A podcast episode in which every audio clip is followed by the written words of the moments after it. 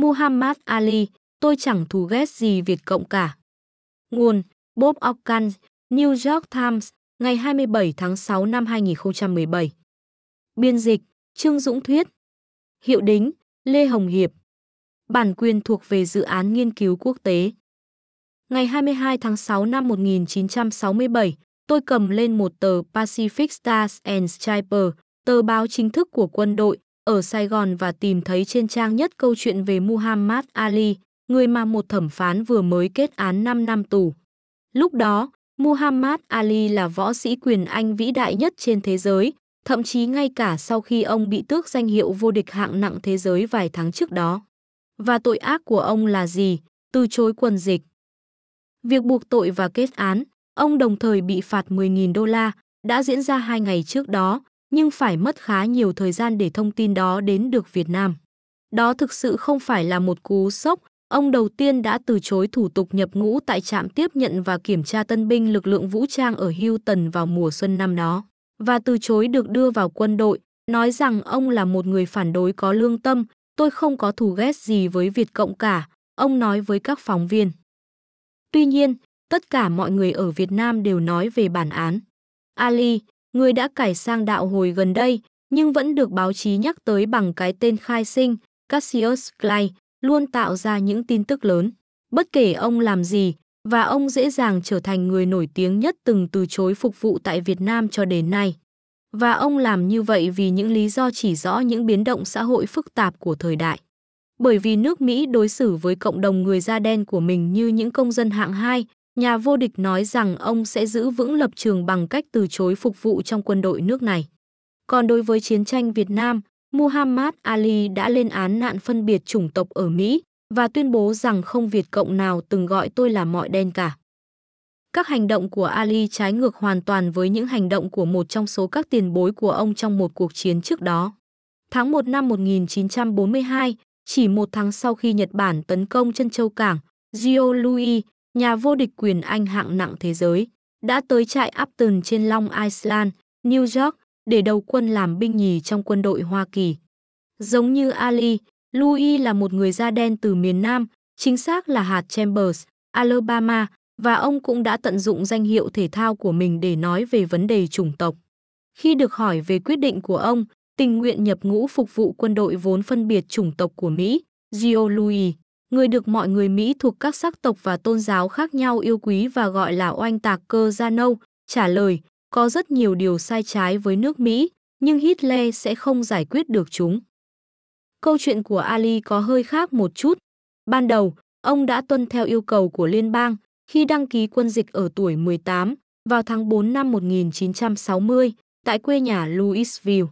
Nhưng ông đã trượt bài kiểm tra năng lực của quân đội, vốn kiểm tra kiến thức số học, từ vựng và đọc hiểu đoạn văn cùng với các bài kiểm tra tư cách đạo đức khác. Được phân loại đăng ký quân dịch hạng 1Y, người đăng ký chỉ đủ điều kiện phục vụ trong thời chiến hoặc khi có tình trạng khẩn cấp quốc gia. Vì điểm thi thấp, Clay có vẻ an tâm với niềm tin rằng ông sẽ không bao giờ bị gọi quân dịch. Tôi đã nói tôi là người vĩ đại nhất, không phải là người thông minh nhất, ông nói đùa sau khi biết được điểm thi của mình. Nhưng sau đó một điều không vui vẻ đến vậy đã xảy ra. Khi Tổng thống Lyndon Johnson mở rộng các nỗ lực quân sự ở Nam Việt Nam, nhu cầu cần thêm quân nhân trở nên rõ ràng hơn và các tiêu chuẩn cho lính nghĩa vụ bị hạ xuống. Bất ngờ, tình trạng của Ali đã được ban quân dịch Louisville nâng từ hạng 1Y lên 1A và ông ngay lập tức trở thành diện sẵn sàng gọi nhập ngũ. Vào giữa tháng 4 năm 1967, Ali nói với các phóng viên tại Louisville rằng ông muốn từ chối nhập ngũ. Tại sao họ có thể ra lệnh cho tôi mặc quân phục và rời khỏi nhà cả vạn dặm để đến giải bom và nã đạn lên những người da màu tại Việt Nam? Khi mà những người da đen ở Louisville bị đối xử như những con chó và bị từ chối các quyền con người cơ bản. Và vậy là vào ngày 28 tháng 4 năm 1967, Ali, lúc đó đang ở Houston, đã từ chối nhập ngũ khi được gọi. Ông đã ở Houston sau khi bảo vệ thành công danh hiệu tại Astrodome vào tháng 1 năm 1966 và tháng 2 năm 1967. Trong một sự kiện được sắp xếp trước nhiều cơ quan báo chí, ông đã được yêu cầu 3 lần bởi chỉ huy doanh trại quân đội, Trung tá Edwin Mackey, tiến hành thủ tục nhập ngũ. Nhưng ông đều từ chối. Trung tá Mackey sau đó đã đưa ông rời khỏi đó và bắt giữ. Vào ngày 20 tháng 6, một bồi thẩm đoàn gồm toàn các thẩm phán da trắng ở Houston đã bỏ phiếu buộc tội ông với tỷ lệ 11-0. Trong vòng vài ngày, tin tức trên lan khắp Việt Nam. Hầu hết những người lính mà tôi biết đều hiểu rằng, bất chấp các tiến bộ xã hội và chính trị trong những năm 1960, các quyền dân sự ở Mỹ vẫn còn một chặng đường xa nữa mới hoàn thiện. Tuy nhiên, thật khó để tách nhận thức đó ra khỏi cảm giác rằng anh chàng đó đang làm màu và những người từ chối quân dịch đều đang khiến cuộc sống của những người chấp nhận quân dịch trở nên càng khó khăn hơn. Rốt cuộc, tất cả chúng ta đều biết rằng ông ta sẽ không bao giờ bị lệnh phải ném bom và giải đạn vào người da màu ở Việt Nam. Thay vào đó, ông ta nhiều khả năng sẽ được phân công về bộ phận dịch vụ đặc biệt của quân đội, bộ phận mang các nhà giải trí như Bob Hope, Sammy Davis Jr. và Anne Margaret đến với chúng ta. Ali, giống như Gio Louis đã làm trong Thế chiến 2, sẽ đeo găng đấm bốc, có thể dạo vài cú đấm với một người nổi tiếng khác, và không chừng sẽ huyết cùi trỏ với một hay hai người lính trong khi mọi người gieo hò cổ vũ. Quân đội đối xử bình đẳng với tất cả mọi người, nhưng đối xử với một số người bình đẳng hơn những người khác. Thay vào đó, Ali trở thành một diễn giả nổi tiếng tại các trường cao đẳng và đại học. Những tuyên bố chống chiến tranh của ông nhận được sự đồng cảm từ các sinh viên không muốn bị gửi đến Việt Nam. Mặc dù những người khác bị mất hứng bởi sự ủng hộ nhiệt tình của ông đối với một số đề xuất cực đoan hơn của tổ chức Hồi giáo Nation of Islam. Tôi giả định rằng, bạn có thể nói rằng chúng ta rốt cuộc đã có những cảm xúc lẫn lộn, chúng ta không thích ông ta từ chối tham gia cùng chúng ta.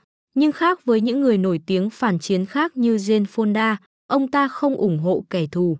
Chúng ta không thích những bài diễn văn chống chiến tranh của ông ta, nhưng chúng ta cũng không chắc rằng ông đã sai. Năm 1971, tòa án tối cao lật ngược phán quyết và ông đã được quay trở lại với nghiệp quyền Anh, dù bị cản trở bởi hơn 3 năm rời xa sự nghiệp của mình. Trong 32 năm cuối cùng của cuộc đời, ông đã chịu đựng sự hành hạ của căn bệnh Parkinson và qua đời vào tháng 6 năm 2016 tại Scottsdale, Arizona, ở tuổi 74, được tôn kính như một người tử vì đạo vì những gì mà ông tin tưởng và đấu tranh. Louis, nhà vô địch hạng nặng thế giới trong gần 12 năm, qua đời vì trụy tim ở Las Vegas vào tháng 4 năm 1981, ở tuổi 66. Tổng thống Ronald Reagan đã sắp xếp để Louis được chôn cất tại Nghĩa trang quốc gia Arlington, với tất cả nghi thức danh dự dành cho quân nhân. Ngôi mộ của ông được ghi dấu bằng một bia mộ có huy hiệu bằng đồng, với dòng chữ ngắn gọn, Louis, oanh tạc cờ già nâu, nhà vô địch hạng nặng thế giới, 1937-1949, và phía dưới là bức hình bầu dục của võ sĩ trong tư thế quyền Anh nổi tiếng của ông. Hai thời điểm khác nhau, hai cuộc chiến khác nhau, hai phản ứng khác nhau của hai vận động viên xuất sắc.